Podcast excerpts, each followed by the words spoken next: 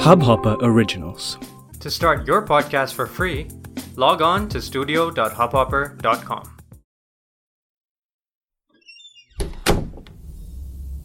ये कविता मैंने किसी की याद में नहीं लिखी ये बस उस वक्त की है जब मैं किसी को खोना नहीं चाहता था हर किसी को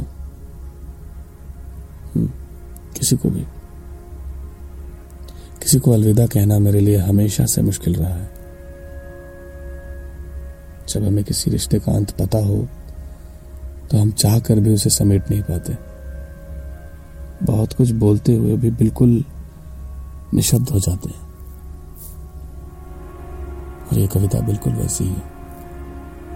बहुत कुछ बोलते हुए भी बिल्कुल निशब्द।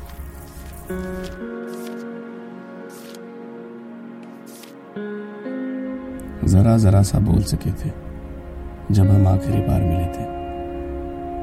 थोड़ा सा घबराई थी वो, दरवाजे तक आई थी पास खड़े हम दूर बहुत थे, उस दिन हम मजबूर बहुत थे।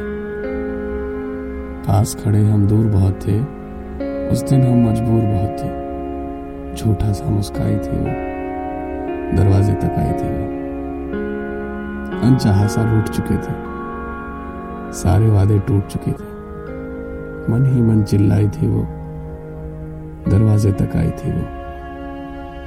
कुछ तो मन में सोच रहे थे। सोच की आँखें पोच रहे थे। शायद ही पछताई थी वो। दरवाजे तक आई थी वो। हम किसी को रोक नहीं सकते।